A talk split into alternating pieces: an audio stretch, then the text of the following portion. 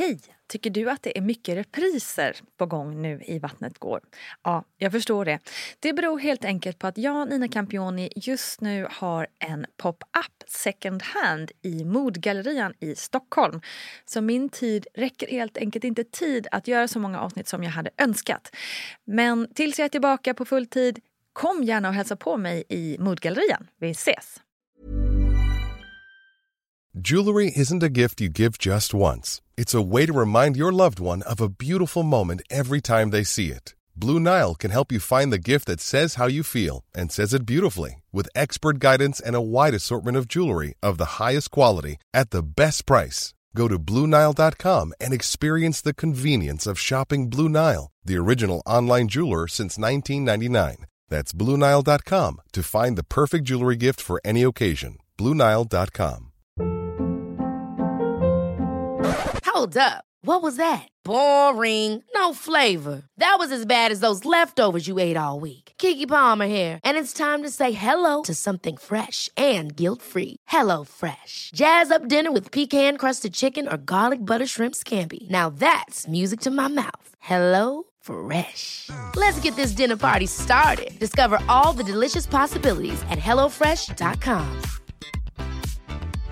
This is Paige, the co-host of Giggly Squad, and I want to tell you about a company that I've been loving, Olive and June. Olive and June gives you everything that you need for a salon-quality manicure in one box. And if you break it down, it really comes out to two dollars a manicure, which is absolutely insane. It's also so easy to get salon-worthy nails at home with Olive and June. The difference between how your nails used to look when you did them yourself and now with the Manny system is a complete game changer. The best thing about Olive and June, too, is it's a quick dry. It dries in about one minute, lasts for five days, and full coverage in up to one to two coats. Visit olive and june dot com slash perfect manny twenty for twenty percent off your first system. That's olive and june dot com slash perfect manny twenty for twenty percent off your first system. Hi, I'm Daniel, founder of Pretty Litter. Cats and cat owners deserve better than any old-fashioned litter. That's why I teamed up with scientists and veterinarians to create Pretty Litter. Its innovative crystal formula has superior odor control and weighs up to eighty percent less than clay litter. Pretty Litter even monitors health by changing colors to help detect early signs of potential illness. It's the world's smartest kitty litter. Go to pretty litter dot com and use code ACAST for twenty percent off your first order and a free cat toy. Terms and conditions apply. See site for details. Hej kära lyssnare, hoppas att du mår toppen. Här kommer Vattnet går med mig, Nina Campioni. Och vet ni, för första gången i poddens femåriga historia så ska vi köra en repris. Vad knasigt kanske många kan tycka, men samtidigt vad knasigt att vi inte gjort det tidigare. För det är ju nämligen så att varje dag kommer det nya personer som är gravida och som inte hört podden tidigare. Och då kanske går miste om de där riktiga guldkornen.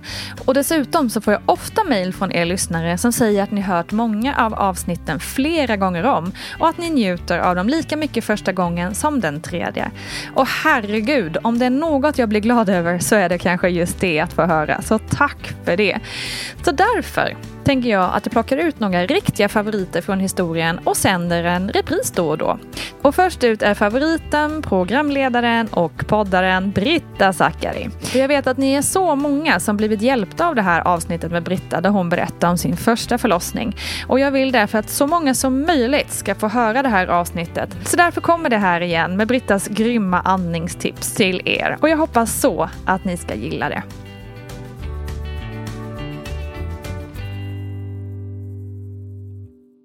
Hur planerad var Essa?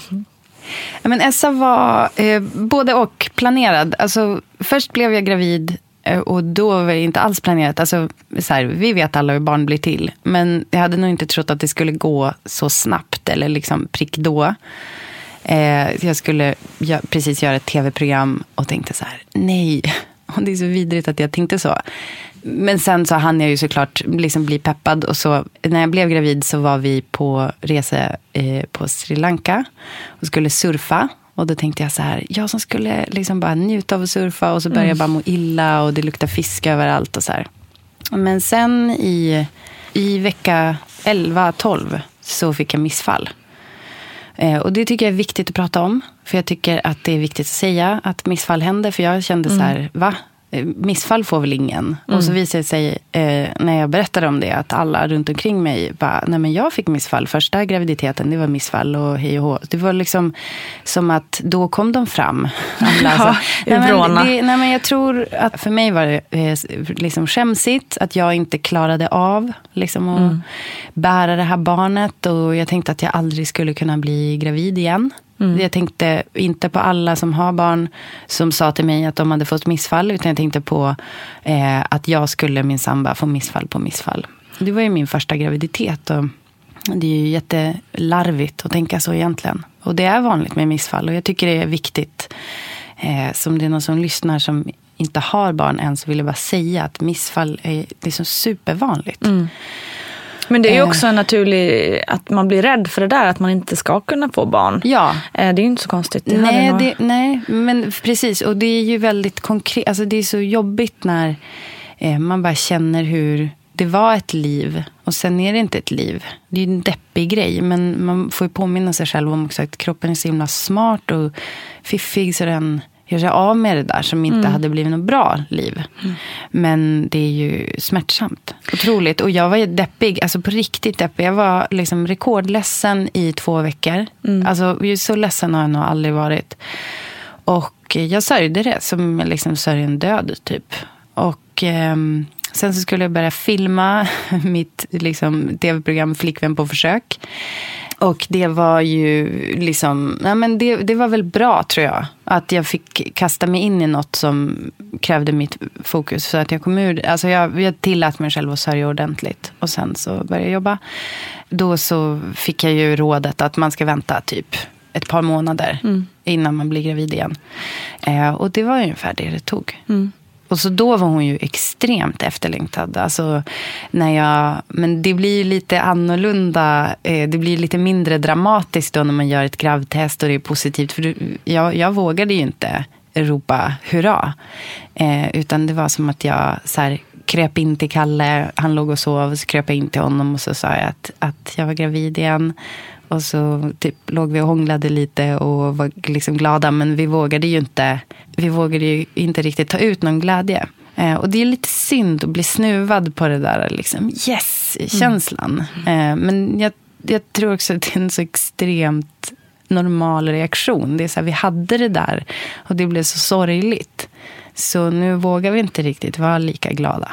Nej, men det är ju väldigt förståeligt. Men jag måste också bara fråga, eh, just i och med att du sa att jag, att folk kröp fram eh, ja. efterhand att de hade ja. fått missfall. Tyckte du det var jobbigt att berätta när du hade fått missfall? Ja, ja det tyckte jag. Mm. De här som berättade för mig, det var ju för att jag sa till dem mm. att jag hade fått missfall. Mm. Och, eh, men, och sen så hade jag, jag hade två kompisar som jag visste om hade fått ja, men ganska sena missfall. För att då hade de berättat det för mig när det hände. Mm. Men i övrigt så visste jag ingen. Så jag pratade ju med dem, men sen när jag började prata med andra så kom det fram. Och eh, jag tyckte att det var jobbigt, så att när jag berättade för folk som jag liksom, ja vad ska man säga, när jag började berätta det lite mer så här casual, typ mm. så här, by the way jag har fått missfall. Det var ju när jag var långt in i graviditeten med Essa. Och eh, det var ju, alltså det var kanske vecka tjugo någonting, alltså när hon började sparka som jag verkligen vågade tro att så här, det här kommer, det kommer komma en bebis. Mm. Och det är ju så himla sorg, alltså det är så sorgligt. Men jag vet inte hur det hade kunnat vara annorlunda, men min barnmorska sa till och med det. För att jag, liksom när jag var där, och man är ju inte där så ofta i början av graviditeten. Så jag, liksom, jag så här frågade henne, jag bara, tror du att det kommer bli en bebis? Mm. Och hon bara, det, det måste du ställa in den på. Men jag, inte för att jag, jag har ju inte varit med om ett missfall och jag kan ju inte föreställa mig hur det, hur det är rent känslomässigt och hela den processen. Men jag kände ju lite samma sak när jag var gravid, alltså ända fram tills det blev sparkar ja. och man verkligen fysiskt märkte också på kroppen att den började växa och hela det där ja. eh, så hade jag ju jättesvårt och jag var jättenervös varje gång man skulle gå på ultraljud, som jag kände ju ingenting och man... Nej. Jag bara, jag tror inte det finns någonting där inne. Och blir det verkligen något då? Men hej. Alltså, ja, nu börjar jag vakna.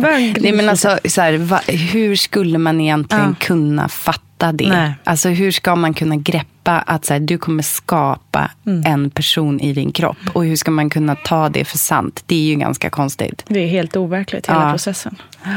Det är därför vi behöver den här podden som man kan förkla- förklara ja. att det verkligen händer. Varför får man missfall? Ja, någon hundraprocentig förklaring har vi väl inte, men det finns ju säkert flera anledningar. Den vanligaste anledningen, framförallt i tidigt missfall, alltså före vecka, vecka elva tolv där någonstans före det. Och tidigare så är det väl att det är någonting som är fel på, på fostret, så att säga, att det är någon form av missbildning, så, så att det är naturens eget sätt att... Eh, att lösa, lösa det problemet. Så. Och det är det absolut vanligaste. Man säger väl att ungefär att trettio procent av ungefär av alla graviditeter någonstans där, så att det blir missfall. Och nu är vi mycket mer medvetna om det eftersom vi är så på hugget. Det räcker ju nästan att man inte har gått en dag över sin, sin mens, så vet man att man är gravid. Tidigare så tog det längre tid och då tänkte man kanske inte på att det var mer än försenad mens eller så. Varför är det så tyst om missfall med tanke på att det är en relativt vanligt då? Om jag ska vara lite så här ironisk ska jag säga att det här med, med att bli med barn har ju med sex att göra. Så man kanske inte ska prata så himla mycket om det, hej och så. Så att jag tror att det är en av anledningarna till att kanske att det är så. Nu tror jag att det har hänt lite mer, att vi är lite mer frigjorda än så. Men jag tror att när man frågar kvinnor så är det först så finns det en stor sorg som man kanske inte vill ta upp inför vem som helst i det här. Och sen tror jag också att vissa kvinnor som uppfattar det som någon form av misslyckande, och det tar man inte heller upp allting sådär, för allting ska ju vara lycka och man ska vara glad och alltihopa. Så att, att det kan kännas som att man har skuldkänslor för det hela och så vidare. Hur var, hur var din graviditet sen då? Min graviditet var toppen. Ja, vad gött. Nej, men alltså, jag älskade att vara gravid. Alltså, det var ju vidrigt. I början så mådde jag väldigt illa. Alltså, eh, men det var ju, givet då den här historien, så, eh, så tyckte jag ju att det var skönt egentligen. Att jag mådde dåligt, för att det är ju ändå ett kvitto på att det händer något i kroppen. Eh, sen så är det ju inte så härligt och må så här dåligt. Jag, jag t- tog väldigt hårt psykiskt på att vara så hämmad mm. av mitt illamående. Alltså jag är van att vara, så här, prestera mycket. Mm. Och när man mår illa hela tiden så kan man inte riktigt göra det. Så att jag tyckte det var skitjobbigt och liksom jobbigt att Kalle inte kunde förstå. Alltså han förstod väl jättebra, eller han var liksom jättebra på att påminna mig om att så här, du, du ska inte känna att du ska ha samma kapacitet som vanligt. Men jag kände ju det, vilket jag liksom projicerade på honom. Mm. Otroligt. Men jag var inte mitt härligaste jag, mest inåt. Liksom. Mm. Um, men det slutade ju som över en natt typ i vecka tretton. Och uh, sen så har jag bara mått jättebra. Jag har njutit av den här... Alltså jag har väl haft liksom en riktigt god dos oxytocin, liksom bara myshormon mm. eh, rakt igenom hela graviditeten. Gud vad härligt. Ja, det har verkligen, alltså det, det har varit så himla härligt, och jag, jag har eh, njutit av att alltså känna det där att kroppen förändras, att, det, att separera mitt, min bild av min kropp. Mm. Eh, Alltså att jag kan ha liksom en, en vanlig kropp och sen har jag en gravid kropp. Jag har liksom inte... Alltså jag har, jag har liksom bara embraceat kroppen på ett helt nytt sätt. Jag har nog aldrig tyckt så mycket om min kropp som när jag var gravid. Det här är helt fantastiskt att höra. Jag ja. tycker också hur, hur smart...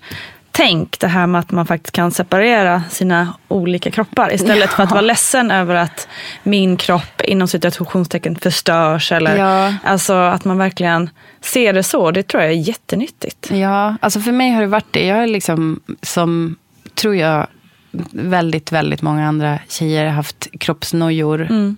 Um, och jag har aldrig varit så befriad från dem som under graviditeten. Och faktiskt efteråt också. Alltså jag känner så här, ja det skulle ju vara... Alltså jag, jag tycker att det är kul att jag kan ha kläder som jag hade innan. Det är kanske mindre så här, hurra att det väller över lite över kanten på jeansen och sånt där. Men det är liksom inget jag... Jag varken hinner bry mig eller vill Nej. bry mig om det. Eh, det är liksom bara så här prick när man knäpper jeansen och bara, mm. oj då. Och innan så tyckte jag nog till och med att det var så här, gud vad deppigt och bara totalt så här tappa med lusten att vilja vara fin eller någonting sånt där. Men det är ju liksom något så mycket finare att vilja, alltså man blir väl finare på insidan antar jag. Alltså på det sättet att man är så hängiven någon annan mm. så att ens eget är så himla skitsamma. Alltså ja, gå med kräks på kläderna ja. och bara whatever. Exakt. För att hon har det bra eller hon ja. sover och, eller att man bara får gosa liksom. Ja, man har ju varken tid eller ork att bry sig om sådana små saker. Det, mm. alltså, som, som innan kändes så mega, mega viktigt. Ja. Uh, jag känner igen mig exakt det där du säger. Mm. Det är jättebefriande. Och jag tänker också liksom nojan i graviditeten är väl också en sån där sak som att det är en lite, alltså det är ju lite så här typ befogat eller vad man ska säga, men det är också lite så här bara för att vi har tid, vi, mm. vi har möjlighet att fundera på det där, för vi behöver inte tänka så här, oj kommer jag ha mat att äta Precis. imorgon eller kommer jag behöva så här fly mitt land, alltså fatta, alltså åh gud, fatta de som liksom packar in sig själv och sina spädbarn på en så här båt över Medelhavet, de, den eller som är gravida. Mm. Eh, den stämningen vi har liksom inte, vi vi har en annan vi har ett annat utrymme för oro, och det är ju så fint också på något sätt att man bryr sig så mycket om barnet inne i kroppen mm. som man inte ens känner än, som bara är som en liten kidneyböna på ett ultraljud. Men det var, så jag tyckte det var kul att vara gravid. Jag trodde att jag skulle träna jättemycket, det gjorde jag inte. Alltså jag jag gjorde väldigt mycket väsen om när jag tränade. Jag tror liksom att folk ser mig som en tränande person. Lagt på Facebook jag, och sånt där. Nej men alltså jag så här instagrammade typ de två gånger jag tränade under graviditeten. Nej men det kanske blev, det blev väl några fler, men det jag tyckte var bäst var nog, ja men det var ganska skönt att styrketräna ordentligt. De gånger jag fick till att göra det. Men jag tyckte också väldigt mycket om gravidyoga. Mm. Vilket jag gjorde exakt två gånger. Och jag önskar att jag gjorde fler. Eftersom jag köpte tio kort. Catching! Men um, jag hoppas att man får utnyttja det sen på något sätt. Nej men alltså det, det var så bra för avslappningen och andningen mm. och sådär. Men sen, och sen de sista månaderna, alltså de sista tre månaderna så sov jag ju v- värdelöst. Och du alltså, gjorde det? Ja, usch vad jag sov dåligt. Men jag har inte varit så störd av dålig sam... Alltså jag kan s- klara mig på ganska lite. Vissa mm. är ju sådär och måste mm. ha sin sovmorgon och måste liksom... Är du en, är du en sovperson? Jag älskar ju att sova, men... Ja, ja men om men du jag, säger nej, så. Jag behöver precis. Men jag, behöver, jag klarar mig på ganska lite... Alltså jag, ah. funktion, jag är funktionsduglig. Ja, ah, jag förstår. Även med lite sömn. Ja, men för så jag, alltså det var mer att jag bara led av att det gjorde så ont i kroppen liksom, mm. när man ligger och stökar. Alltså mm. när jag fick liksom be Kalle och så här putta över mig på andra sidan. Och var också lite sur över att jag inte kom på det tidigare, att jag kunde be honom, för att det var så himla jobbigt att vända sig. Mm. Men så, alltså tips till dig som är långt in i din graviditet, alltså jag har en sån här amningskudde att ha mellan benen. Det Just var det, det bästa. Jag har typ inte använt den sen jag har börjat amma, utan jag använder den som mest att sova med. Mm. Så himla bra. Mm. Skönt. Ja, faktiskt. Det är framme att Frida Farman också tipsar om. Ja, okay. Den långa ja. korven. Och, ja, ja, ja precis. Mycket härligt. Väldigt smart. Men jag kommer ihåg att vi pratade lite mot slutet, när du kanske till och med gick över tiden, eller hur det nu var, att du var ju ganska aktiv och fick grejer med saker hemma. Och... Ja, just det. Ja, nej, jag, eh, jo, men jag fick en sån här eh, lite intensiv eh, liksom bo, bo, vad säger Boa man? Sig. Boa-period. Mm. Eh, på slutet. Jag höll på och målade skåp och liksom sådär. Och jag stod faktiskt och skruvade skötbordet när jag började få verkar. Fast mm. jag fattade inte att det var verkar då. Jag vet inte vad jag trodde. Att jag, jag, det kändes som att jag fick håll. Ja. Jag sa det till någon annan som kände igen det där. Att så här, ah, det, var, alltså, det var väl inte en verk i sig, men alltså, det, f- det blev som en känsla i kroppen blev annorlunda. Och det roliga är att jag, eh, de typ två nätterna innan var de första nätterna jag fick sova riktigt gott. Och då okay. kände jag så här, jag bara, nu kanske det är något på gång. Ja. För att det var, alltså hur smart i kroppen. Den bara, nu ska vi vila upp dig lite. För nu händer det grejer. Och det härliga är ju att jag gick inte alls över tiden, utan det var på natten till ja, due days. Så var det ju. Som verkarna började. Det är helt otroligt. Ja, det är så larvigt. Och jag ber om ursäkt om det är någon som blir provocerad av min liksom otroligt så här härliga. Bara, åh, allt är så toppen och på jobbet går det också jättebra. Och snygg är jag också. Ja, exakt. Varsågoda världen. Nej, men eh, det är faktiskt så. Att det går att ha en underbar graviditet. Och jag var ju inställd på, herregud, alltså det trodde jag ju absolut, att jag skulle gå över tiden jättemycket. Och jag försökte ju få barnmorskan att säga när barnet skulle gå. Alltså så här, ja men typ, vad, är, så här, vad tror du? När kommer? Och då sa hon, alltså det vanligast att gå över tiden tre till fyra dagar. Mm. Och så sa hon också, kolla med din mamma, för det brukar oftast var lite likt. Just det. Och då berättade min mamma att eh, hon hade gått över tiden tio dagar med min storebror. Och hon hade också fått, gjort en hinsvepning som inte funkade. Mm. Så att det var så här, jag bara, okej. Okay.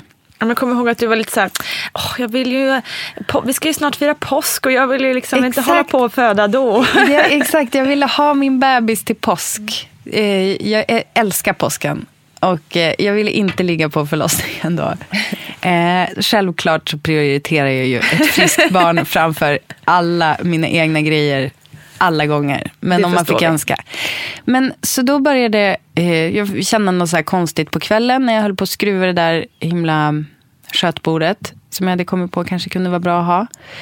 Eh, och sen så eh, på natten så vaknade jag av att jag trodde att vattnet gick. Mm. Jag låg sjukt nog lite så här framstupa sidoläge, kom jag, alltså så konstigt, jag vet inte varför, men och så var det som att det kändes som att jag typ verkligen, alltså jag typ kissade ner sängen liksom. Mm. Så jag så här tassade upp, klockan var så här vid typ halv tre på natten och så ringde jag till B B, för det är också den där stressen nu som säkert du som lyssnar också känner till, att så här, kommer jag få plats mm. på B B mm. som det råder i Stockholm. Um, så jag var ju ganska snabb och så här, okej, okay, har vattnet gått och vill jag liksom, jag vill, det är som att man vill så här safea sin plats, eller såklart, i alla fall att de ska ha koll på att så här, okej, okay, hon kan vara på gång. Mm. Och då var det ju såklart värsta förhöret kring så här, om vattnet verkligen hade gått. Och det här är lite pinsamt att säga, för att det var som att det var ganska tydligt på hon som jag pratade med, att hon tyckte nog att hon bara, var det inte bara en riklig flytning? Hon bara, de kan vara väldigt rikliga. och, och ja, jag bara, ja, inte vet jag liksom. jag bara, det, var, det kändes verkligen som att hela sängen, alltså, eh, och sen så hade jag ju gått, jag hade ju också gått och satt mig på toa och liksom försökte så här känna lite, alltså det ska ju vara liksom lite rosa färgat och sådär. Och jag tyckte att det var det. Men ja, eh, hur som helst så är det ju så att de vill ju undersöka en. Om det är så att vattnet har gått mm. så vill de ju i så fall boka tid för en igångsättning inom sjuttiotvå timmar eller vad eh, Så då bo- sa vi att vi skulle höras. Jo, och så frågade hon om jag hade verkar mm. och jag bara nej. Och då sa vi att vi skulle höras, jag skulle komma in vid sju tiden på morgonen. Hade Essa fixerat sig? Och sådär, och var, ja, hon ja, var fixerad mm. sen typ tre, fyra veckor. Alltså hon mm. hade varit ganska okay. länge. Just det, det är sådana saker man glömmer bort. Eh, det hade ju varit en grej liksom för mig, att jag bara, hon är redo att köra. Ja. ja. Nej, men, och då så skulle jag komma in vid typ sju tiden på morgonen, sa vi. Så jag skulle liksom hinna innan morgontrafiken, tänkte jag. För det är också ett issue i Stockholm. Mm. Då när jag la på så fick jag en värk. Okej. Okay. Eh, och jag bara, hmm, intressant. Men jag ringde inte och sa det, utan jag bara eh, liksom gick och la mig. Och eh, sen så märkte jag faktiskt, alltså på min hund, jag vaknade nog till, alltså jag tror jag sov lite så här halvdåligt, men jag märkte på min hund så här att det, hon, det är något med mig. Alltså hon mm. blev väldigt så här orolig. Och då tänkte jag så här, gud vad coolt, jag har nog ganska mycket verkar nu. Fast jag sov. Alltså jag sov mig igenom, alltså jag sov ju inte bra eftersom jag registrerade där att åh, hunden är konstig, jag verkar. Eh, och sen på morgonen så klockade jag dem till att jag hade en verk var tionde minut. Mm. Och eh, så då när jag åkte in, eh, då, ska vi se, då bad jag Kalle släppa av mig, för han skulle så här skjutsa eh, Glenn, hans son som han har, eh, som är tio, snart elva, eh, skulle han skjutsa till skolan och sådär. Och jag bara, men släpp av mig liksom. Det här kommer ta lång tid. Alltså jag, jag tänkte ju så här, det här kommer ju, alltså jag kommer kanske bli igångsatt om tre dygn, mm. men det kommer inte liksom sätta igång en förlossning. Men hur ont hade du då liksom? Verkmässigt kunde du ändå... Ja, alltså det, det var... Ja, hur ska jag förklara den? Alltså, det, jag var ju väldigt funktionsduglig. Uh. Absolut. Alltså det var som att jag fick alltså, jättejobbig mensvärk, men inte så där förlamande. Inte så att jag höll på och så här funderade på hur jag skulle liksom klara mig. Utan jag sa ju åt Kalle att släppa av mig. Precis. Och att jag ensam skulle gå dit upp. Och, eh, så sen när jag kom in där då eh, på Södra B B, rest in peace, eh, så fick jag sitta med en sån där C T G-grej. Och eh, bara, ja, det är det medicinska C T G-grejen. eh, och så fick jag sitta med det. Och då så tyckte de, alltså du ser mig också så här, verkarna på den. Och så tyckte de att, jag, jag vet inte, jag, alltså där vill man ju som ha lite bekräftelse att det är så här riktiga verkar eller mm. så här. Men, och då var barnmorskan som tog hand om mig då, hon var så här, hon bara, ja men det här, det, det är liksom, det är väldigt försiktigt och det är liksom, det är ingen, det är ingen så här akut läge eller vad man ska säga. Och jag bara, men alltså jag kan ju inte gå så här i en vecka, eller? Och hon bara, jo, det kan. Alltså så taskigt svar. För det, alltså hon hade ju kunnat säga så här, ja det är inte så vanligt men du skulle kunna, aha, utan hon var så här, jo du kan gå så här vecka, kanske punkt. Två. Ja, exakt. Eh, och eh, sen så fick jag träffa en läkare och det här var ändå, jag fick vänta ganska länge på en läkare för det, ja, det kan man förstå, de har saker att göra. Och så skulle de kolla då om vattnet hade gått. Och då, de var liksom lite osäkra. Okay. Och de vill inte gå in och peta för mycket heller. För att om de, om de petar hål på hinnorna, mm. då måste man ju ja, alltså, bli igångsatt. Och de vill ju heller att det blir liksom som en naturlig... Det, det är all respekt för det. Det tycker jag är toppen. Eh, men så de var lite så här, hmm, lite osäkert. Varför, och så här, varför var de osäkra på det då? Eller nej, men de kunde inte se ordentligt. Alltså, det kan vara så att... Alltså, det kan vara så här...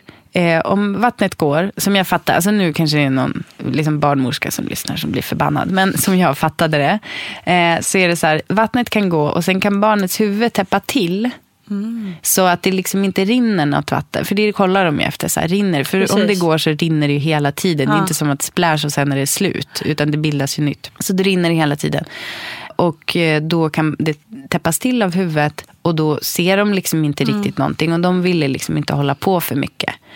Eh, så de var så här, förmodligen inte, men vi kan inte säga något säkert så vi får liksom avvakta lite grann och se hur det blir så här. Den så kallade C T G-grejen, vad är det för något egentligen? Ja, C T G-grejen, det... Om vi riktigt tar bokstäverna i ordning så står det för cardio, som står för hjärta, toko för tryck och grafi för, som skrivare. Och det är ju då att när man ska föda barn, det är den vanligaste anledningen då när man kommer in till förlossningen, så kopplar man en ultraljudsdosa vanligtvis som mäter barnets hjärtfrekvens per minut. Och sedan så kopplar man en dosa till då som visar hur ofta verkarna kommer och lite grann hur kraftiga de är. Och så grafi står för skrivare, så får man det utskrivet nu på en dataskärm.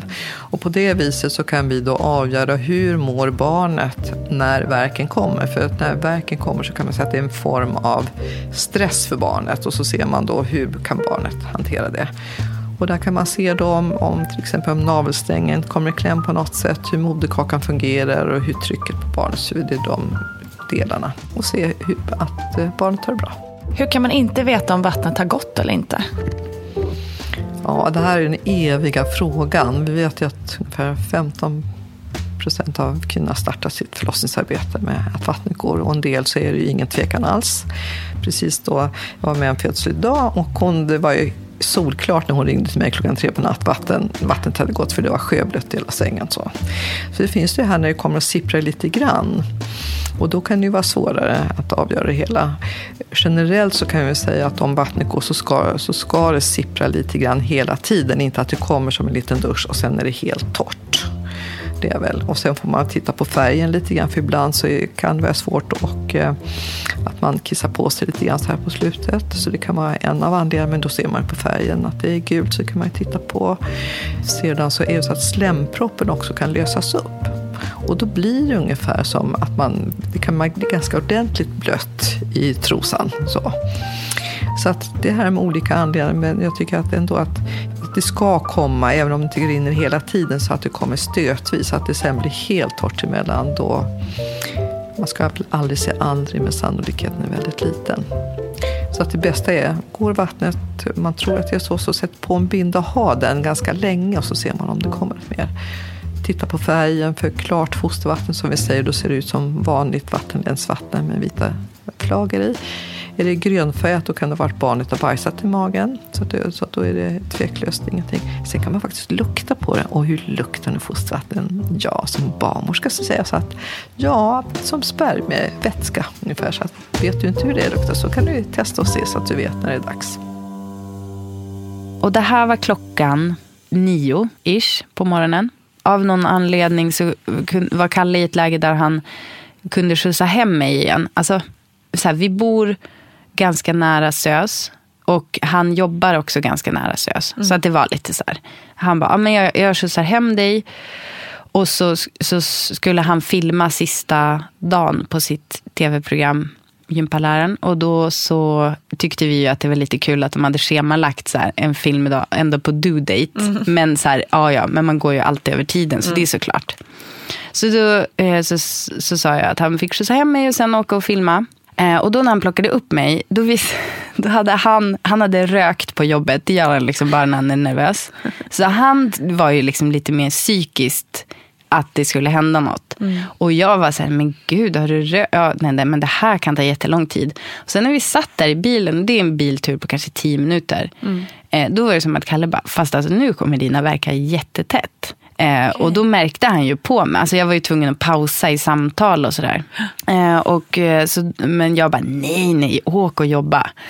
Och så, så släppte han av mig hemma. Och så, så gick jag in och då hade jag så här på B B, det här, jag hade köpt en morotskaka som jag var väldigt sugen på att äta. Så jag går in där, så här, vaggar in med min lilla morotskaka och Ehm, då är det ändå så pass att verkarna kommer så att jag, blir, jag kan liksom inte äta den här morotskakan. Du bara ser den, jag bara vill, vill. Alltså det är så knäckande. Det är så här, den är där.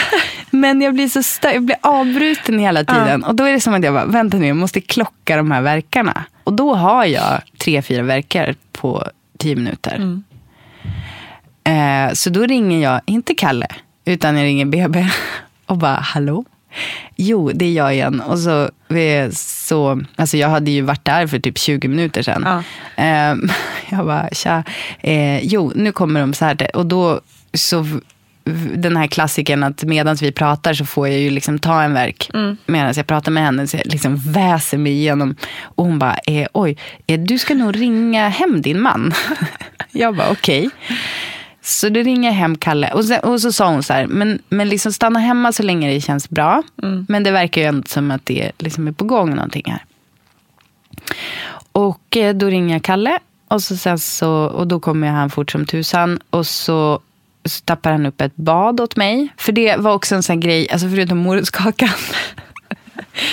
som jag... som jag sörjde så att jag inte kunde äta. Eh, det är så konstigt, man tänker så här, men vadå, du får ju tre, fyra minuters paus emellan. Men det var liksom, jag vet inte, det var så omöjligt att mm. liksom tänka att jag skulle hinna tugga klart och så här, ja. För det var så, jo- det är så ja, jobbigt det... att ha något på gång medan verken kommer. Och så återhämtas mellan och ja. Sådär. Men sådana här saker visste jag ju liksom inte innan. Jag visste inte hur det skulle kännas med verkar. Men det är liksom, det är väldigt jobbigt, jobbigt att bli störd i en verk, mm. kan jag säga. Och väldigt jobbigt att försöka ha något på gång. Så då hade jag ju tänkt på det där badet också. Men jag vågade ju inte gå ner. För då måste jag liksom gå ner en trapp och tappa upp det där badet. Och jag kände sig, jag pallar inte sitta där typ på toan och ta verken. Utan det var liksom skönare att ligga i sängen där jag var. Mm. Så när han kom hem så tappade han upp ett bad eh, och så, så satte jag mig i det och det var så himla härligt. Alltså rekommenderas å det varmaste. Mm. Alltså så härligt det är. Och det är en sån fantastisk smärtlindring. Helt sjukt ju. Alltså hur sjukt är det att hon fortfarande sover förresten? Nej, det är, ja. Hon är så tyst. Ja. Ehm, och det var, så, det var så otroligt skönt. Och eh, jag låg i det där badet. Som jag minns det då så kom Kalle hem typ vid tio-tiden.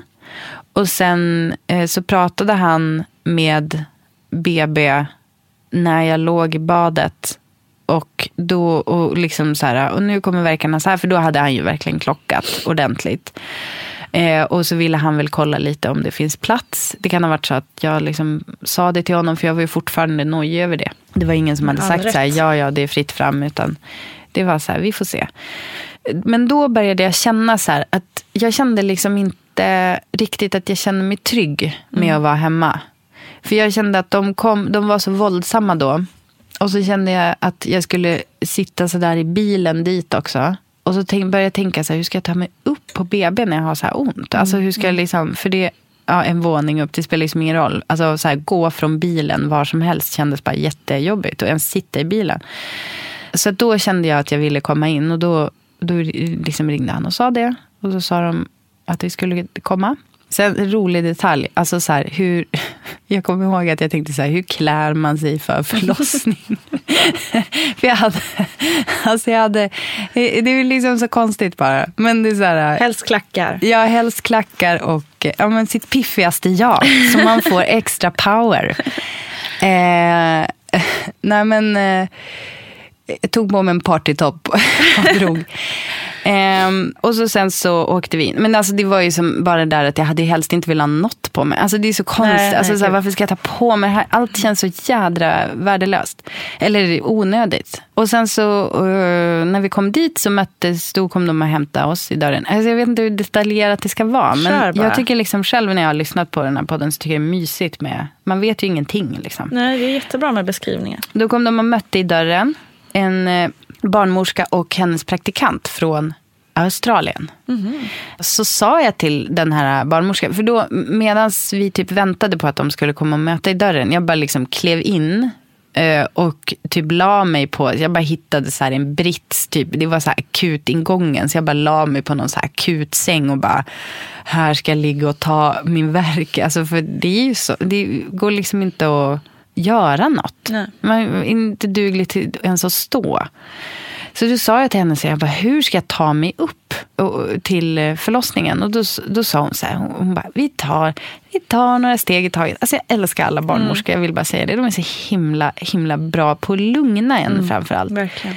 Då liksom tog vi oss in i hissen och då fick jag liksom bara krypa ihop i ett hörn i hissen och bara mö, typ. Tog verken där. Och sen när vi kom och gick i korridoren, då kom den där barnmorskan som sa att det skulle inte kunna ta en vecka. Alltså, in your jag var face. Så nöjd. Men obs, det här registrerar jag inte då, utan det berättade hon för mig sen. Okay. Men hon bara, och sen när du kom där i korridoren, jag kände mig så dum, för det var ju ja. bara två timmar senare.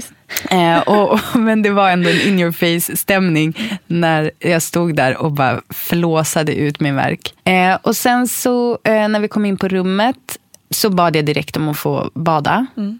Eh, för det, det har sån himla tur att jag fick plats på Södra B B. Innan det stäng, att jag fick föda innan det stängde. Jag, kan, alltså jag tycker det här är viktigt att säga. Att det är så himla dåliga beslut som fattas. Som att man inte prioriterar kvinnor och eh, födande. Eh, för det var så himla lyxigt. Och det finns ju bad, badkar på förlossningar här och där. Men man kanske får turas om om mm. dem. Här får man som ett eget rum. Mm. Och eh, då fick jag sitta i badkaret. Och så sen så... Eh, nej just det. De undersökte mig ju först såklart. Just det. Eh, och då, eh, då var det så här att jag fick sitta med den där C T G-grunkan. Och så, så undersökte hon ju mig, hur öppen jag var. Och eh, där har jag liksom, där hade jag då en fantasi om att om jag inte var tillräckligt öppen, jag vet inte om det här stämmer, det kanske gör det. Men att om jag inte var tillräckligt öppen att jag skulle få åka hem igen. Just det. Mm. Ja, men det händer nog om man liksom bara är så två eller någonting. Ja, men mm. t- är det så man har så mycket verkar? Nej, det tror jag inte. Nej, jag tror inte det heller inte det. För att jag ja. hade ju så våldsamma. Nej, men de tar väl verkar. in hur du ja. verkar och mår och liksom ja, allting i ekvationen. Ja, men om man inte liksom har... inte tagit mig hem. Nej, men precis. Mm, och då undersökte först barnmorska mig och sen barnmorskepraktikanten. Och så frågade barnmorskan den här praktikanten, alltså att hon skulle säga hur öppen mm, jag var. Mm. Och så hon bara, I'd say about så här, two, three, the, hon sa typ one and a half, two centimeters. Och jag bara, fan. Och, och sen knäckande. Var det som att barnmorskan bara, så här lågmoderligt, hon bara, nej hon är faktiskt upp en fem. Ja, det är en jävla skillnad. Och jag bara, yes. För det, alltså, det var så skönt att mm. känna så här, att jag var halvvägs, alltså inte halvvägs, det är ju inte riktigt tid på det sättet i centimeter. Men ja, för man räknar ju, man behöver, det är ju liksom lite delmål man, det är man delmål, jobbar med. Absolut. Och det var så skönt att veta att jag, alltså det blir som en bekräftelse. Jag, jag tror att jag har lite så här dålig, um, vad ska man säga, att om jag har så här jätteont, alltså jag behöver så här bekräftelse på att så här, du har anledning att ha så här ont mm. eller ja, du är jättesjuk nu, eller oj vad ont den där halsflussen måste göra. Jag har liksom alltid så här, jag, att någon måste bekräfta att så här, jag är verkligen risig just nu. Mm. Och samma sak med de här verkarna, då var det liksom så skönt att det var inte så här att jag överdrev att det var liksom intensivt, utan så här, ja men då har man ganska duktiga verkar när man mm. har nått så långt. Mm. Eh, och då fick jag, då frågade de vad jag ville ha för typ smärtlindring, om jag hade funderat på det, och då sa jag att ja, men jag vill gärna sitta i badkaret och, och gärna testa lustgas, och det var lite grann bara för att jag vet att i vissa av de där rummen, för det, vi hade gått en sån här kurs innan, så har de så långa slangar på lustgasen så man kan ha det i badet. Just det. Då följer några eh, härliga minuter av sitta i badkar, vara jättehög på lustgas och lyssna på min playlist som ja. jag hade gjort. Kalle har lite roliga filmer därifrån. Och vi hade också väldigt kul åt, för att den här barnmorskan, hon pratade inte så bra engelska. Men hon hade ju som sagt just en praktikant det. som mm. pratade engelska. Eh, så att när hon tog fram den där lustgasgrejen, då sa hon, hon bara, yes, the, it is um, a bit, uh, för då hade de trasslat in sig de här lustgasslangarna. Och så hon bara, well, they are a bit um, screwed. eh, och vilket vi hade jättekul åt. Eh, eh, och extra kul på lustgas. Men sen, alltså det här är ju typ ingen lång tid alls, för sen så blir det byte. Eh, alltså jag, jag skrev in typ kvart i ett. Mm. Och sen så blev det väl skiftbyte tror jag vid typ halv två. Mm. Och eh, då kommer en, en eh, barnmorska som heter Mona. Fantastisk. Eh, liksom säkert jämngammal med mig. Hade precis kommit tillbaka från sin föräldraledighet. Och eh, jag hade träffat henne lite snabbt förut. Så jag kände liksom igen henne. Så jag bara skrek från badkaret. Bara, jag känner dig! Mona! eh, right, jag, right, jag, tror också att, jag tror också att det skrämde henne lite. Jag har väldigt bra ansiktsminne. Mm. Folk brukar tycka att det är lite läskigt att jag så här känner igen dem. Fast vi bara har liksom flyktigt setts. Eh, men det kändes så här jättehärligt att det var hon. Och jag vet inte varför. Men eh, sen när jag suttit i badkaret ett tag... Jag hoppar lite nu. Nej men alltså det är ju så, det är, det är så här, jag sitter i badkaret, det är härligt. eh, Men efter ett tag så tappar hon ljud. Hon tycker inte att hon hör ljudet mm. från Essa tillräckligt bra. eh, Så då får jag upp ur badkaret. Och då märker jag verkligen vilken otroligt bra smärtlindring det är med vattnet, okay. För att då känner jag att det blir väldigt våldsamma verkar mm. när jag är ute ur vattnet. Så då så får jag ligga där med en C T G igen. Och det tyckte jag var väldigt jobbigt. Men det är liksom, och så här, frysa var inget kul heller. Och ha verkar, man spänner sig ju då också. Mm. Men jag hittade liksom ett sätt att andas. Så att jag, jag kom på att typ fyra andetag så är jag igenom verken. Alltså om jag verkligen hittar de här djupa. Och jag kom på också att om jag sätter liksom hakan nästan mot, nu har jag ganska stor haka. Men liksom om jag sätter den så här mot typ axeln. Så håller jag liksom ner hakan och kunde andas djupt. Och så kunde jag andas fyra andetag och tänka som att jag skulle som över en topp. Mm. Och om jag tänker att jag ska över toppen och, och då liksom andetag två och tre, de är liksom högst upp och de är vidriga. Men sen så vet jag att efter det tredje då, då släpper det, då lättar det. Och det är liksom görbart. Man klarar av liksom tre andetag och sen så vet man att det sista, det är det som liksom får verken att släppa. Och så gjorde jag. Och så satt jag där. Ja, och så satt jag där och sen så när jag hade alltså det, jag liksom tog mig igenom de här verkarna eh, och slutade med lustgasen för att jag tyckte oh, att, alltså jag tyckte att men det jag vet det låter liksom som att jag är så här värsta liksom hardcore-personen, men alltså jag är verkligen inte det, men jag tyckte liksom att den störde mig i det här liksom tänket som jag hade med att liksom ta mig över den där toppen. Mm. Och då när jag tog lustgasen så blev det som att jag var inte riktigt beredd när verken kom. Det blev liksom lite för så här, det blev lite för kul mm. liksom. Eh, och och det var, jag kände mer att det var bättre att vara i så här serious business mode. Och i, alltså jag tror också att det var en grej för mig, för att jag, är, jag har ju liksom A D H D, är väldigt dålig på fokus. Mm. Men i det här så hade jag så jädra bra fokus. Och det var så viktigt för mig. Att liksom, alltså jag tänkte ju inte på det i det stora perspektivet, så här, att jag aldrig haft fokus och nu har jag det. Men i efterhand så är det coolt. Och jag vill säga det, om du liksom är en person som känner att du liksom inte har så bra ordning och hej och hå, att det kan faktiskt vara ditt moment. Mm. Liksom. Och man kan bli en sån som har kontroll.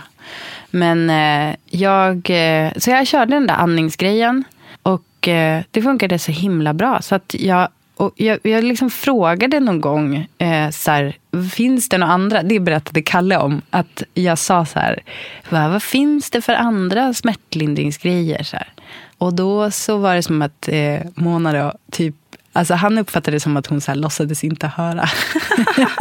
Men hon tyckte att jag klarade mig ja. så pass bra. Ja. Och det var så bra. Alltså hon, hon hade en extremt passiv roll. Men hon, det var ju bra. Alltså det var ju så snyggt av henne att hon kunde känna av att så här, jag behövs inte så mycket här. Mm. Någonstans här börjar jag kräkas. Och det har, jag, det har man ju hört om när bebisens huvud ja. passerar spinetaggarna eller... Om det är huvudet ens, jag vet inte. Men något med spinetaggar och kräks. Och då har jag också tänkt så här, jag kommer kräkas. För jag har väldigt lätt att reagera med kräks. Mm. Gud, härlig, charmig egenskap va? Nej, men, så att, och då började jag kräkas. Det var väldigt våldsamt. Eh, och jag blev lite förvånad över hur liksom, våldsamt det var. Men det var också lite skönt, för det tog ju fokus från verkarna. Ja. Alltså det är så ja, bisarrt på något sätt. Du fortsatte ha verkar samtidigt som du... Eller? Men du, det har jag inte tänkt på. Jag t- tänker du att jag kanske inte hade verkat då? För jag, men jag bara funderar på, fortsätter. Det måste ju varit fruktansvärt. Ja. Men det är klart, då tänkte inte du på det. Alltså, nej. Bara... Alltså, det är ju som ah. bara ett sånt tryck på något sätt. Det är ju mm. väldigt kanske tråkigt att prata om. Men jag var... Ja, men på något sätt så var det så här, att det var skönt att det var något annat att tänka på. Och sen så eh, var det ju en... Alltså, det var ju också ett... Alltså... Det sa ju mig att det fortsatte framåt också. Ja. Alltså spinetaggarna är ju på något sätt en framgång eller vad man ska säga. Alltså det var ju, vad ska man säga? Det hade eh, gått i rätt riktning. Barnet hade inte dragit sig tillbaka. Sjukt va? um, och Kalle försökte så här bäst han kunde med att så här klappa och lugna. Han var jättebra på att säga till mig hur jag skulle andas. Han var mindre bra på att stryka mig över ryggen på exakt precis rätt sätt. För han gjorde så här, alltså typ sa något som muntrade upp lite. Jag bara, inte skämta, inte skämta.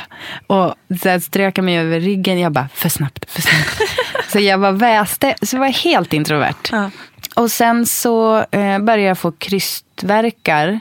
Och då kunde jag inte, jag kände inte att jag kunde hålla emot. Vilket var en väldigt märklig känsla liksom. Men eh, det, och, och för då, då kollade hon, och jag trodde ju så här, man skulle få rapporter hela tiden. Bara, nu är det öppen sex centimeter, nu är det öppen sju. Mm. Men som jag minns det så kollade hon bara typ någon gång att jag var öppen så här sju åtta. Och sen så hörde jag inget mer om det. Och nej, sen var bara, kom krystverkarna. Och då kollade hon, då var jag tillräckligt öppen. Men huvudet var för högt upp. Mm. Eh, så hon bara, du får gärna liksom spara på krafterna här. För det är liksom inte go time. Och det är ju supersvårt. Alltså jag bara, hela kroppen bara, ja, ut gud, ja. med barnet. Um, och uh, jag, jag kände så här, jag var, jag var som i kroppens våld. Mm. Jag kunde liksom inte styra något. Uh, och då föreslog hon att jag skulle byta position. För då i det här läget så står jag alltså på, på knä i sängen.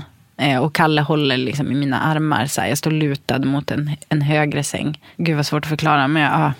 men då så sa hon att, att jag skulle sätta mig på den här pallen. Den här mm. eh, liksom, museiföremål-pallen. Precis.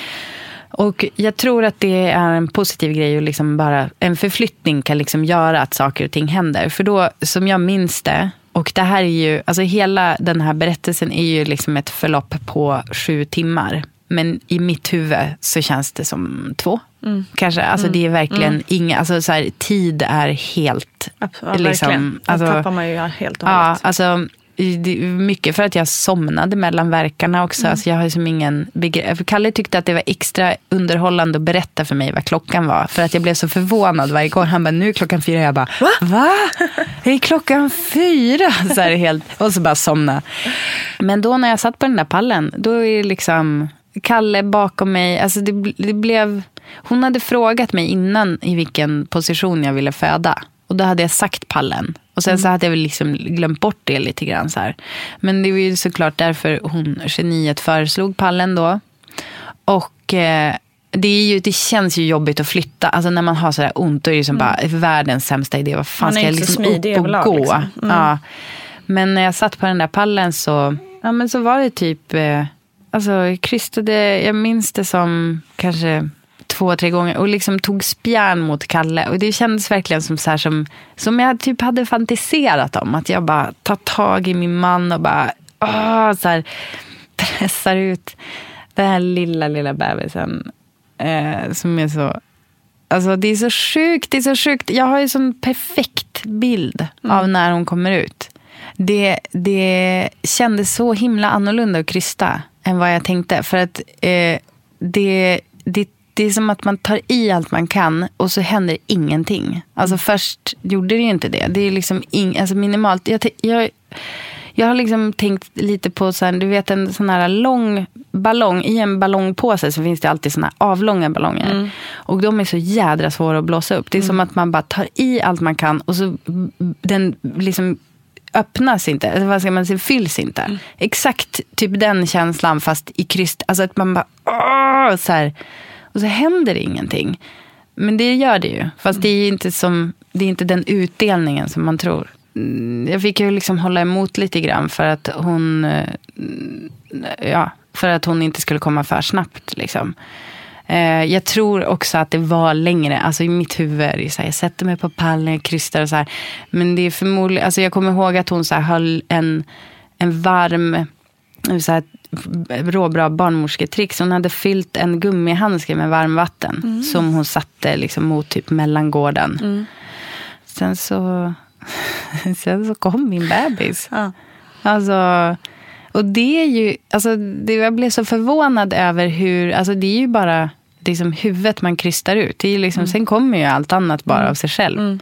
Alltså, jättesnabbt det, också. Ja, exakt. Mm. Alltså det är ju, eh, och så tydligen så hade hon, för navelsträngen mm. varv runt, så, så det var några sekunder som jag bara, hon skriker inte. Eller jag tänkte bara, bebisen skriker inte. Eh, det ska den göra. Det var typ det jag visste. Och så såg jag hur de så här gnuggade henne. Och då var det så här, alltså det var, hjärtat bara stannar. Mm. Det är hemskt. Men eh, sen så började hon skrika och, och just att det där att när jag liksom, det tog lång tid när jag hade, alltså när jag hade henne på bröstet. Det tog så lång tid innan jag bara så här kom på, vänta, jag har inte ens kollat vad det är för kön. Alltså vi hade ju vi hade kollat med ultraljud och var ganska säkra på att det var en tjej, men vi visste inte att, man, att allt annat blir så sekundärt mm. i det där ögonblicket. Det är så himla häftigt. Och eh, nu är hon här. Ja, för den som är väldigt bra på ljud och sånt så kanske ni märker att vi har fått en ny dynamik i rummet. Ja. Essa vaknade lite här och ville käka så vi tog en liten paus och nu är vi tillbaka och vi är tre som är vakna. Vi är tre som är vakna och en som har hicka. Ja. Ja, vi får se hur det går. Världens gulligaste, såklart. Var var vi någonstans? Mm, det var, men det... Vi var ju vid själva förlossningen. Ja. Ja, vi slutade ju eh. ungefär i att hon precis hade kommit ut och att ja. det tog ett litet tag innan hon började skrika. Ja, exakt. Just det. Och eh, alltså, det är en sak som jag glömde säga var att hjärtljuden gick ner, eller den här accelerationen, man kanske vet vad det är. Jag, alltså det är ju typ att hjärtljuden ska vara ojämna. Ja, eller, just jag det. Kan inte förklara jo, men precis, det. Att de ska följa med verkarna. Ja, och jag Vi vet... pratade om det här i avsnittet med Hanna Widell, så vill man veta mer kan man ju lyssna på det. Ja, men perfekt. Mm. Eh, för att, och då så var de inte som de skulle vara. Alltså typ strax innan jag fick kry- krystvärkar så var det liksom en, en period av det. Och det var väldigt jobbigt för Kalle. Mm. Jag uppfattade liksom inte riktigt den här stressen. Eh, jag minns att jag tänkte så här, ja men okej, okay, det kanske blir akut kejsarsnitt. Men ja, då blir det det. Typ, alltså, jag vet inte varför jag var så chilla. Jag tänkte typ att det kanske var lite så här skönt för att då var jag klar med, ja, exakt. Klar med verkarna. Slapp hålla på att tänka på, slapp hålla på att tänka på mina små bergstoppar som jag skulle ta mig över. Utan, um, för det gör ju ont liksom, det är ju synjobbigt. Um, men så att det hade varit en liten period av det. Uh, och sen när hon kom ut uh, så var det ju det där då med att hon inte riktigt skrek direkt. Och det, det var, då, då kände jag liksom hur paniken började. Alltså hon började verkligen skrika direkt som min panik började typ infinna sig mm. på riktigt. Innan hon kom ut så fick jag också känna på huvudet. Du gjorde liksom. Det? Ja, häftigt. Och alltså, det är häftigt. Och, och jag har för mig, alltså Kalle fick också känna, han satt ju då bakom mig och fick känna och eh, det, det ger ju en himla pepp liksom. Mm. Till, alltså, nu får man liksom höra lite. Hej! Vänta, jag tror jag måste ta lite. Ja. Nej. Multitasking mom. Att få känna på, alltså det blir så otroligt konkret när man känner det där lilla huvudet. Mm. Alltså när jag tänker på bilden av när hon kommer ut. Det är ju liksom det bästa jag sett i hela mitt liv. Mm. Alltså det eh, och alltså all, alla mina nojor, jag hade så mycket tankar om eh, först om det skulle bli ett barn och sen då när jag förstod att det, ja men det blir nog ett barn, då är det, är det ett friskt barn. Mm. Eh, liksom att klara sig hela graviditeten, alltså det liksom hela tiden nojor. Eh, och man tänker inte på vad som är vanligast utan man tänker liksom på skräckexempel. Mm. Som man har hört. Så du, först var det bara så här, jag kollade henne liksom att hon var okej. Okay. Mm. Och sen så fick jag hålla i henne. Och, och jag minns inte ens, alltså, det jag minns liksom att jag hade henne hos mig. Och Kalle klippte navelsträngen. Och sen så minns jag ju bara att så här, jag ligger i sängen. Alltså jag vet inte riktigt hur, jag vet inte, tid existerar ju som sagt inte. Men jag låg i sängen och det finaste, finaste ögonblick näst efter att när hon kommer ut, det är när hon liksom ligger på mitt bröst och så börjar Kalle prata med barnmorskan. Och då ser jag bara hur hon lyfter på huvudet och så tittar mot Kalle. Nej. Alltså som att hon känner, känner igen. Mm.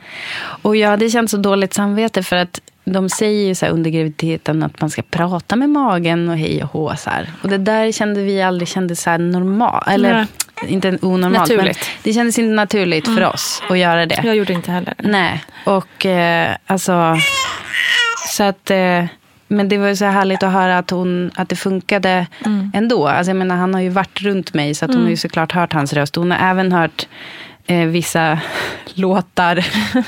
Hon gillar Kanye West och Drake väldigt mycket. Ja, men bra. Kan jag säga. Eh, så att det funkar väldigt bra att lugna henne när ja, hon gråter. Ja. Så det kan jag tipsa om. Att så här, eh, liksom, lyssna på musik du gillar svin mycket. För det funkar ganska bra att köra dem när det är mm. gråtig stil. Jag tror att min största noja inför förlossning och graviditet, alltså, alltså hela liksom, eller efter graviditeten när hon väl kom ut, så jag var väldigt rädd att amningen inte skulle funka mm. och att anknytningen inte skulle funka, för att det där jag liksom hör, alltså typ genom den här podden, och jag har hört att det är så här, man tror att amningen bara kommer av sig själv, men gör inte det. Det är ganska hårt slit för att få det att funka. Mm. Eh, så att då, det var som att när hon väl kom ut, då började liksom nästa nojfest. Då är det så här, ska amningen funka? Ska, ska jag knyta an ordentligt? Men det var ju som, den frågan var ju löst redan när hon kom ut. Mm, vad härligt. Alltså, eh, det, det, jag känner så starkt för henne och för att, ja men det är väl liksom en väldigt stark så här, beskyddarkänsla liksom. Mm. Men amningen var jag orolig för, men den alltså, alltså hon det, det löste sig. Mm. Det funkade. Hon tog bröstet och liksom sög för kung och fosterland. Bra, Essa. um, men det är ju så sjukt. Alltså, så här, sen, nu när jag pratar om det så är det som att jag slås av. Så här, jag hade ingen smärtlindring. Nej, liksom, det är faktiskt under helt otroligt. Förlossningen. Och det, är, det, det trodde jag inte. Uh, jag trodde att jag skulle ha någon. Jag var lite skeptisk till epidural för att Inte för, inte för så här typ att bara, jag ska, så här, kroppen ska klara det själv, utan mer för att jag har hört liksom, både jättebra och ganska mm. dåligt mm. om epidural. Jag har hört dåliga erfarenheter och då tänker jag så här att det kanske är bäst att, att känna efter liksom, om jag verkligen, verkligen behöver den. Och sen hade jag skrivit i mitt så här, förlossningsbrev att, att barnmorskan får avgöra. Om hon mm. känner att jag behöver den. Mm. Mm. Att jag behöver den för att spara krafter eller be, ja, att jag mm. kan vara hjälpt av den, så absolut. Uppenbarligen så gjorde ju hon bedömningen att Precis. hon inte ens ville lyssna på. Exakt, ja, då hade hon ju verkligen tagit fasta på barnmorskan. Kanske lite akupunktur. Men hon, och hon sa det sen, för det, alltså jag måste, jag, alltså det där är så här typ så himla fint kapitel i mitt liv. Alltså de där dagarna, eller ja det blev ju två dagar på B B när barnmorskorna kommer in och liksom kollar hur man har det. Och, och så kom ju hon, eh, Mona, som hade förlöst mig. Kan man säga så? Det låter så. Det tycker jag låter ja. väldigt rätt. Eh, då sa hon att hon, hon har aldrig känt sig så överflödig på en förlossning någonsin. Och så, så hon var så här, hon bara, hur liksom, gjorde du? Ja. Jag berättade om det där med min andningstaktik. Och då, då sa hon att jag borde hålla kurser i det där. Ja, men alltså man undrar ju lite. Det låter ju som att du är väldigt naturlig. Ja, men det, jag tror, alltså... Ångrar du att du bjöd in mig? Nej, det är så härligt med Essa. Alltså, det här med amningen, att det skulle liksom kännas konstigt att en annan mm. person ändå skulle liksom suga på ens bröst. Alltså, jag blev liksom, jag ska inte säga äcklad av tanken, men ändå lite så här...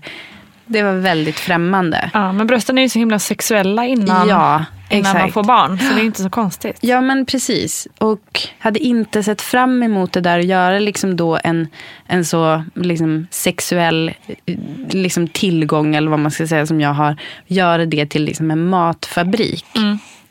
Men det är liksom, det är helt sjukt hur otroligt naturligt det bara är. Alltså jag bara, du vet, bebis på bröstet. Liksom bara, varsågod, här, mm. ha, ät, gör vad du vill liksom. Mm. Det är så mäktigt att, jag tycker verkligen att det är som en, en ja, det, det är en en ynnest att få, att, att ha det så, att man liksom kan, jag tycker synd om Kalle för att han inte kan amma. Mm. Alltså för det är så, det är sånt, det är ju en grej som vi har. Alltså som det jag är ju ett väldigt starkt band som blir. Jag, jag känner ju det fortfarande på Essa som är två. Vi, hon slutade ju amma någon gång när hon, ja, men det är ju hyfsat länge ändå, typ elva månader. Och det är ju fortfarande så att det är brösten och vi, ha, alltså att hon finner ju någon form av trygghet här ja. hela tiden. Ja. Eh, inte, inte med munnen längre, men liksom hon Nej, vill ligga hela tiden. Bröstet. Ja, precis. Ja. Och kanske stoppa ner handen i B H:n eller något ja, där liksom. Ja. ja. Och det, det, jag tycker det är fint bara. Ja. Det är bara så fint. För det är ett band som vi alltid kommer ha liksom. Och det är så, jag tycker det är så coolt också hur, för många har ju berättat om hur det känns så fuskigt att så här, vadå, ska man få bara ta hem den här bebisen mm. från, ska ingen följa med, ska ingen vuxen så här, övervaka det här. Mm. Och jag, när jag tänker tillbaka på det så tänker jag att det är ganska konstigt att de, de säger liksom ingenting innan de lämnar en ensam för natten. Alltså de bara, hon föddes ju liksom klockan åtta på kvällen och sen de liksom bara typ städar upp lite och sen drar sig tillbaka. Och, och bara ingen kollar så här, har du, har du koll nu? Vet du vad du ska göra? Nej, nej, precis. Kollar du så att hon har andningsvägarna fria? Det är liksom ingen som försäkrar sig om att, att jag har koll. Nej. Och det är ganska häftigt. Så jag, första natten då så låg jag med henne på bröstet. Eh, och, så, och, och så när hon sov så kollade jag på Broad City. och, för det hade jag liksom laddat en massa avsnitt jag inte hade sett. Och det var, jag var ju så för, för speedad för att sova. Mm. Och, och sen så kommer jag ihåg, nu kommer jag börja bälla, men kom ihåg när jag steg upp morgonen efter och då vågade jag liksom lägga henne, eller om jag la henne, jag la henne bredvid Kalle och så var det så fint, det var så här, så här fin soluppgång och så tänkte jag så här, liksom, så här fint är min första morgon som mamma. Mm. Det är så häftigt att man bara att man bara liksom ja, helt plötsligt är mamma. Mm. Så var det. Sitter vi båda med tårar i ögonen. Men jag måste bara fråga det här med just med andningen som jag ändå tyckte var så häftigt. Att du, hade du tänkt ut det där innan med fyra andetag? Eller nej. Kom det naturligt i stunden? Ja, jag uppfann det i stunden. Jag hade ju liksom så här, jag hade eh, lånat den här boken Föda utan rädsla, hade jag mm. lånat av en kompis. Läste inte riktigt den. Och för jag tänkte så här, jag kommer ju gå över tiden. Jag kommer ha så himla mycket tid att läsa den där sen. Och sen så, så jag hade liksom öppnat den och så hade jag sett någon sån här sammanfattningsrut. Alltså för jag är ganska dålig på liksom läsa böcker från så här början till slut. Jag har oftast flera böcker på gång samtidigt och så mm. bläddrar jag lite i och så här hoppar lite så. Och då hade jag sett en så här sammanfattningsruta som jag bara tyckte var bra. Eh, och då, så då var det som att jag sa till Kalle när vi skulle åka in till B B, jag bara, ta med den där boken. Det var en sammanfattning som var jättebra som vi kan titta på någon gång. Alltså som att jag tänkte som att vi hade den tiden att liksom bara, nu tar vi fram boken. En how-to-manual. Ja, exakt. Men då kommer jag ihåg att det stod, och det här är möjligt att jag kommer ihåg helt fel. Jo, men att det stod så här, en avslappnad andning versus en icke avslappnad. Alltså om man inte är avslappnad så har man liksom axlarna högt upp. Mm. En avslappnad har axlarna lågt. Mm. Man har hakan mot kroppen. Alltså det var lite så här jämförelse. Mm. Typ do's and don'ts liksom. Och det var väl det, den bilden som jag försökte då få med mig. Och sen så har jag faktiskt hört Gudrunna Baskall säga det här med hakan ner, gör en sit-up och typ tryck ut en just tampong. Mm. Eh, och så det var väl det jag hade med mig när jag liksom skulle krysta. Mm.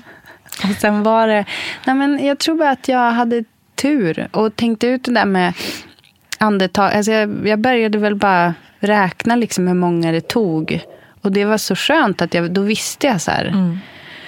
att det kunde inte bli värre. Sen så kände jag ibland, om jag inte andades tillräckligt djupt, så kände jag att verken kunde liksom hänga kvar lite, dröja sig kvar lite. Alltså jag blev som inte av med den. Så då blev det så himla viktigt för mig att verkligen andas här jätte, jätte djupt.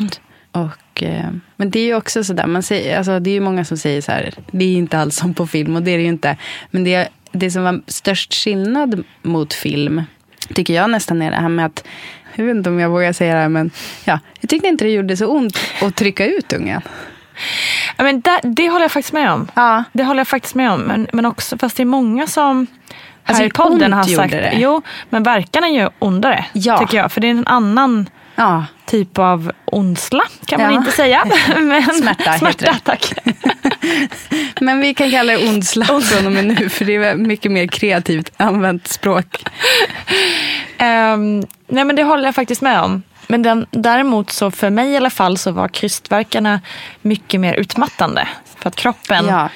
eh, hela ja. kroppen tar i på ett helt annat konstigt ja. sätt. Liksom. Ja, och alltså det är ju det där med att det känns som att ingenting händer. Alltså man ödslar så himla mycket kraft. Uh. Och jag tyckte ju att jag tog spjärn mot Kalle. Och mm. bara pressade ut bebisen. Mm. Och Kalle bara, alltså det är det larvigaste eh, tag jag har känt om mina armar någonsin. Alltså det var som att jag, jag tyckte att jag verkligen, jag bara gud jag måste ju typ ha klämt uh. sönder dina armar. Uh. Eh, eller vad det nu var han höll. Ja men hur kan jag, ja ah, skitsamma. Jag höll i någonstans på hans kropp. Och klämde allt vad jag orkade. Och det, han bara, alltså det är så patetiskt. Nej, men det, så förstås är det olika för, för alla. För det, det är flera som har upplevt att det gör jätteont med, med de här verkarna också. Ja. Men jag, jag var lite förvånad över just det nämligen. Ja. Precis som du säger, som på film, liksom, att det där ja. är det mest fruktansvärt. Jag tyckte inte att det var, jag tyckte det var svinjobbigt, för jag höll ju på ganska länge. Men, ja. Och men, men, själva, ja. Ja, men själva ondslan mm. var värre i de andra verkarna så att säga. Ja. Men det gick, nu så pratade vi aldrig om det, men det gick hyfsat snabbt ändå där va? Eh, när det var dags för kryst. Ja, alltså från första krystverken så var, enligt journalen så är det ju då fyrtio minuter, men det var okay. ju då, då jag inte fick krysta mm. i ett tag. Mm, mm. Så att jag, jag skulle tro att ja, det gick ganska snabbt. Mm. Mm. Sen när jag väl kryst, liksom satte mig på pallen och krystade. Vill du ha fler barn? Absolut. Mm. Alltså, jag, jag hade inte riktigt den där typ när, jag, när hon hade kommit ut att jag kände så här typ jag måste göra det här igen. För jag var så uppslukad av henne. Men, men alltså jag, jag kände alltså jag, jag, jag känner liksom så här, va, alltså, varför har vi inte gjort det här tidigare och liksom kan vi göra det här, bara det här alltid. Mm. Så känner jag. Um, jätte vill absolut jag vill ha liksom minst tre barn. Mm. Alltså jag känner, jag känner så här, men det, eller så här, det är inte säkert att det går. Nej, det vet man eh, inte. Så att då kan man ju lika gärna liksom få drömma om det och så får vi se liksom vad det blir. Mm. Men sen har jag också fattat att alltså nu, det är ju som förhållandevis enkelt när de bara sover och äter egentligen, huvudsakligen. Det blir lite mer att stå i sen. Kommer här utmaningar på ja, utmaningar. Precis. Men, um, men jo, jag vill säga en sak också som jag tänkte väldigt mycket på innan. Alltså det här med att spricka och sådär. Mm. Eh, för att när folk är med, alltså jag har ju lyssnat på den här podden, det är ju ingen hemlis. Och eh, då är det väl som att, jag vet inte hur mycket folk har pratat egentligen om att spricka. Men alltså när man hör folk säga så här om att man sprack mycket eller lite eller man var rädd för att spricka och hej och hå. Och det låter så äckligt mm. bara. Spricka låter mm. så fruktansvärt mm. vidrigt. Mm. Jag, jag vill bara säga det att jag, jag var ju liksom såklart också nojig över det. Även om min största noja kanske mer var så anknytningen och amning och så. Så det är såklart att ingen drömmer om en sån där rekordsprickning. Så här, jag fick sy lite grann. Och det var inte så far. Alltså det är så här, vadå? Varför ska det kallas så spricka? Det låter så hemskt mm, liksom. Alltså mm. det är så här typ ett sår mm. liksom. Det finns ju väldigt mycket rädsla kring det. Ja. Eh, och det är och, nog det de flesta också är nervösa, som du säger. Ja. Väldigt många är oroliga kring det innan. Ja. Ja, men alltså, och, och jag måste säga så här, jag trodde, och, och sen efteråt så kändes det ju typ som, jag var lite så här nojig att duscha. Mm. För jag kände som att jag kände mig typ som, som en sån här babianrumpa där mm. nere. Ja. Nej, men alltså det är så här jätte... Det är väldigt... Alltså det är ju såklart svullet och så. Men då var det så himla fint att en, en annan barnmorska som hade haft oss i så här förlossningskurs. Mm. Alltså typ föräldrakurs eller vad man kallar mm. den där. Som många inte brukar gå för det känns tantigt. Eh, våran var jättebra. Och hon som hade oss i den, hon kom in och sa hej och sådär. Och, och så, så pratade vi om att jag inte, jag hade inte riktigt tagit den där duschen som ska vara så härlig. För att jag var, jag var lite rädd att konfronteras mm. med mm. Eh, trafikolyckan downstairs mm. liksom. Och då var det som att hon bara, men kan du inte göra så här? Kan du inte ta en spegel och kolla? Och jag bara, alltså nej. Mm, kaxigt. Men hon bara, alltså hon bara, jag lovar det är inte så farligt som du tror. Och sen när jag kollade, alltså det såg ju precis lika, alltså det var lite så här, det var lite, liksom, vad ska man säga? Gud vad alla bara, vänta bara, vad säger vad ska hon säga? Säga? Vad ska hon säga? Nej men alltså det var lite rött och lite ja. Svullet liksom, men alltså inte, det var inte, inte den där massaken, alltså det såg ju ut som vanligt. Det såg ju ut som vanligt. Mm. Och jag har pressat en unge igenom där och det ser ut som vanligt. Alltså det är så här, hur kan det stämma? Och det, det var en sån otrolig lättnad. Mm. Jag tycker liksom att i mitt huvud så var det så himla mycket värre liksom allting. Alltså det skulle vara värre att trycka ut henne. Det skulle vara värre i liksom snippan efteråt och sådär. Men alltså, jag har all respekt för folk som har haft jobbiga erfarenheter. Och behöver berätta om dem. Behöver bearbeta dem. Jag tror också att det kan bli liksom som en liten snedfördelning. För att då blir det som att det är det man hör. Mm. Och då är det som alltså, de som har lite så average förlossning. Vilket jag tror att jag hade. Att det är så här... De ha, då hör man kanske inte dem för att då, vi är liksom lite mer så här, ja men det gick ju bra, jag har liksom mm. ingen alltså, behöver men ni har inte samma kanske behov av att nej. Prata ut eller och, det kanske man har ändå men det, ja. Nej, men det är som sagt här, inte det som gör make headline så att säga. Nej men jag tror också att man känner att det är som en disrespect mot alla som har det jobbigt och då är det så här, men just då ska det. Inte jag så här, ta något utrymme och säga men jag tänker så här för de som är rädda att föda mm. så tänker jag att det kanske kan vara bra att höra så här att det faktiskt kan gå bra också. Mm. Det kan gå vanligt. Det precis, kan gå, det kan gå vanligt. Ja, mm. Och för mig, och sen är ju jag säkert så här dum i hela huvudet som bara körde så här utan smärtlindring. Det behöver man ju inte alls göra. Men för mig var det, det bara slumpade sig så. Och, och det visade sig vara liksom, ganska bra. Ja. Och sen är det inte säkert att jag gör det nästa gång. För, för jag har fattat att det kan gå lite snabbare. Och då kan det liksom göra väldigt mycket ondare. Och hej och hå. Så att det är möjligt att jag har haft min bra förlossning. Sen kanske nästa blir svinjobbig. Mm. Det vet man inte. Men jag vill liksom, jag vill ändå så här säga att det, det kan gå helt fantastiskt bra. Mm. Det är ju helt eh, underbart att höra. Så, och jag tror kanske en anledning lite var så här att jag var så beredd på att det skulle göra jätteont mm. och vara jättejobbigt. Och, mm. så, här, så jag blev liksom lite, jaha. liksom, alltså, jaha, det var inte. Och sen, men ja, det hjälpte väl att jag inte var rädd, rädd. Mm. Alltså jag var såklart nervös. Du spände ju inte dig liksom att vara. Nej, men precis. Sättet. Man kan nog slappna av mm. sig. Mm. På ett annat sätt. Och sen så är det ju, jag tror, jag, om jag skulle få säga som ett tips till någon som ska föda, så skulle jag vilja säga så här, försök, alltså träna lite på andas. Bara, för mm. alltså det är en sån här andning, alltså det var ingen liksom svår, jag låter så himla hippen nu, jag älskar det. Eh, men, alltså det var ingen så här, jag kan ingen speciell andning, alltså det är ingen så här profylaxgrej, tror jag. Utan det är bara så här typ yoga, alltså det där mm. som man får lära sig när man yogar, att man, man andas när man stretchar och det är jobbigt, så andas Precis. man, så går, känns det lite lättare. Det är exakt en sån. Mm. Så testa typ att stretcha och andas genom en stretch. Mm, ja. Det är typ det. Ja, men det är ju samma teknik. Ta i benmusklerna lite. Ja, sen så gör det och hitta en metod, vidrigt liksom. Mycket ondare mm. när det väl liksom ska föda, men det är samma teknik. Och, och smärtan är ju inte, det är ju inte en skärande smärta, det är ju en molande smärta. Mm. Alltså den är, det är en mensvärk upphöjt i en miljard. Mm. Men det är fortfarande en mensvärkkänsla. Det är liksom inte, det är inte ett knivhugg och det är inte, ja, det är inte liksom äh, ja, något som bränner eller så. Så ja. Jag, jag, vill, jag vill hålla kvar i det så här, du, du kan göra det här. Och mm. sen om det blir, alltså om du väljer att föda med kejsarsnitt eller om du väljer att liksom ta en epidural eller så här, hej och hå. Det, alltså så här, föda kommer du göra på ett eller annat sätt. Och jag skulle önska att färre kände sig rädda. Mm. Och jag tror att... Alltså om jag får återgå till den här politiska biten av det, att det är väldigt eh, dåliga förutsättningar för människor som ska föda barn, som kanske känner sig lite nervösa, att se till att de måste vara nervösa över var de ska föda. Eh, men jag tror att eh, om du känner en sån här trygghet, för jag byggde liksom upp någon sorts så här tanke om att om bara jag och Kalle är som ett starkt team, alltså om han vet vad jag vill och behöver och så här när jag ska föda, Då, då, då kan man ju föda var som helst också. För det är barnmorskor jättebra överallt. Mm. Det, det, jag tror att det, det, det som blir läskigt är det där när man har så här ont. Och, för jag tyckte ju inte att det kändes soft att vara hemma. Det, det, när man är i den situationen, då, då känner man sig rädd. Alltså då blir man rädd. För att det är en... Man, man kan inte ta hand om sig själv. Ja, exakt. I den, man är, hur stöddig man än är annars liksom. Så, så blir man liten. Mm.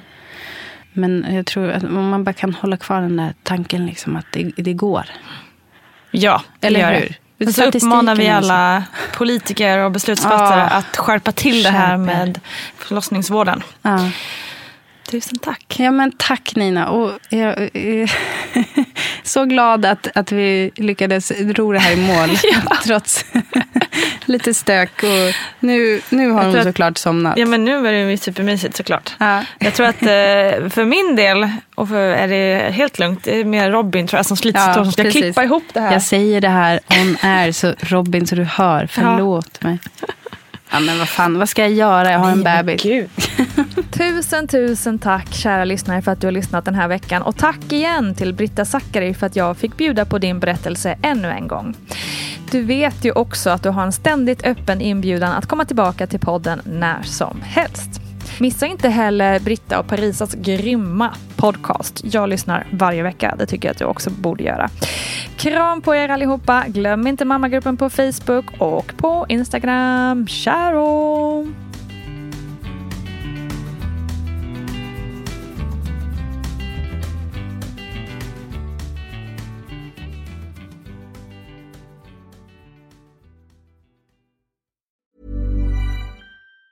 Even on a budget, quality is non-negotiable. That's why Quince is the place to score high-end essentials at fifty to eighty percent less than similar brands. Get your hands on buttery soft cashmere sweaters from just sixty bucks, Italian leather jackets, and so much more. And the best part about Quince, they exclusively partner with factories committed to safe, ethical, and responsible manufacturing. Elevate your style without the elevated price tag with Quince. Go to quince.com slash upgrade for free shipping and three sixty-five day returns.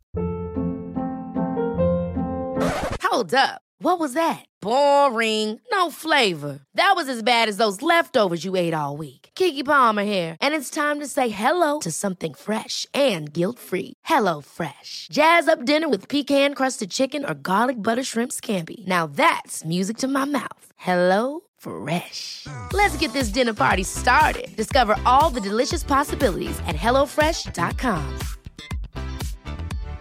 Hi, I'm Daniel, founder of Pretty Litter. Cats and cat owners deserve better than any old-fashioned litter. That's why I teamed up with scientists and veterinarians to create Pretty Litter. Its innovative crystal formula has superior odor control and weighs up to eighty percent less than clay litter. Pretty Litter even monitors health by changing colors to help detect early signs of potential illness. It's the world's smartest kitty litter. Go to pretty litter dot com and use code ACAST for twenty percent off your first order and a free cat toy. Terms and conditions apply. See site for details. Planning for your next trip? Elevate your travel style with Quince. Quince has all the jet-setting essentials you'll want for your next getaway, like European linen, premium luggage options, buttery soft Italian leather bags, and so much more. And is all priced at fifty to eighty percent less than similar brands. Plus, Quince only works with factories that use safe and ethical manufacturing practices. Pack your bags with high-quality essentials you'll be wearing for vacations to come with Quince. Go to quince dot com slash pack for free shipping and three sixty-five day returns.